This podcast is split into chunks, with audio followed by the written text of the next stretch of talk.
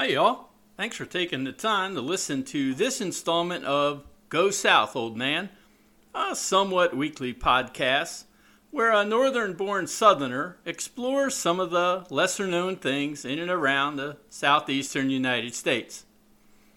Well, with the start of Major League Baseball this week, I figured we'd do something related to America's game. So we find ourselves in the old Fourth Ward on the east side of the city of Atlanta, Georgia, behind a Whole Food supermarket. Here, between the back of the store and an unkept grassy hill, are two giant old southern magnolia trees, tall and wide with their broad, deep evergreen leaves. Now, I know, I know. What's any of this got to do with baseball? Well, thanks for asking, my impatient listener. But as is customary with this podcast, we're going to talk, or at least I'm going to talk, about a little history first. We start with one Spanish conquistador, Juan Ponce de Leon. Yep, the guy who tradition says went to a place that he called Florida around 1500 or so to search for the Fountain of Youth, which he uh, obviously never found. Uh, as a side note, Ponce de Leon's birthday was just a few days ago on April 8th. Anyway, we now fast forward a few hundred years to the rebuilding of the city of Atlanta after the Civil War in the 1860s.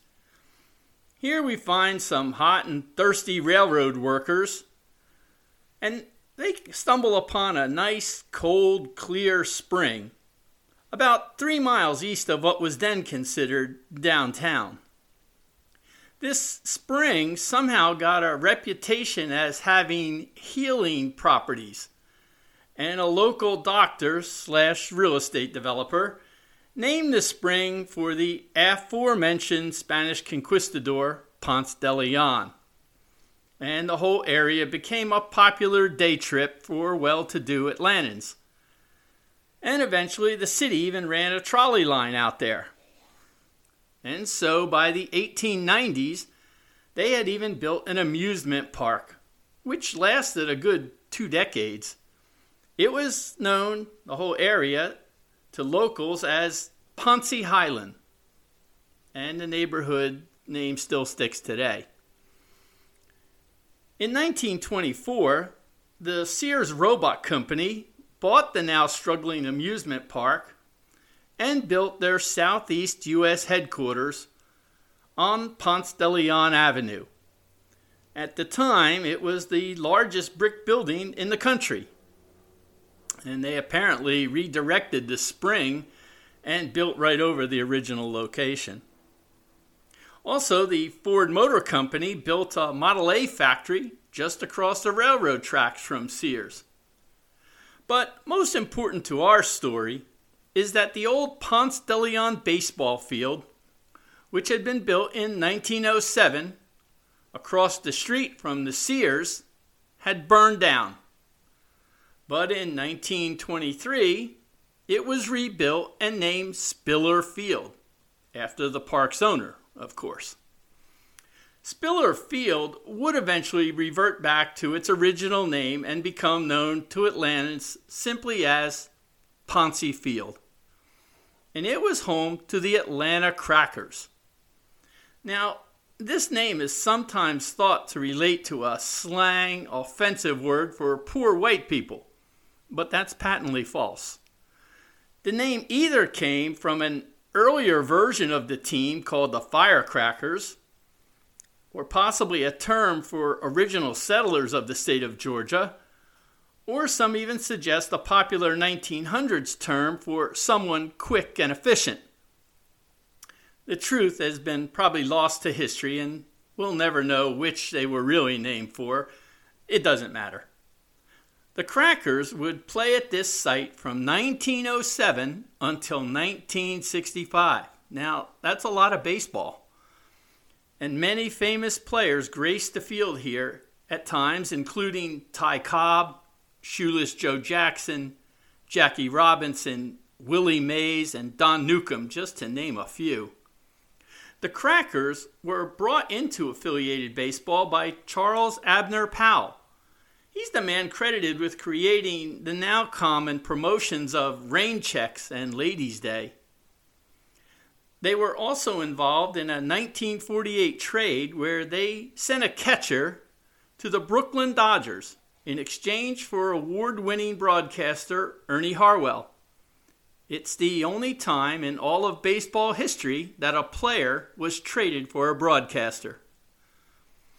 In their 64 years of play, the Crackers won 17 championships, which is only second to the much hated New York Yankees.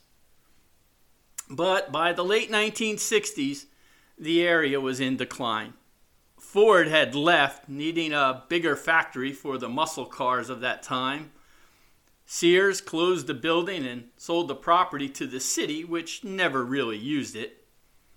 The Crackers left for Richmond, Virginia, when the city of Atlanta built the new Fulton County Stadium south of the city and got the Braves to move from Milwaukee. Ponce Field was eventually demolished. The area continued to sink into crime and abandonment. Even the railroad was no longer used. Then there was a rebirth as the city rode a wave of redevelopment following its hosting of the 1996 Olympics and an influx of Northerners looking for lower taxes and warmer weather, something they still are doing today.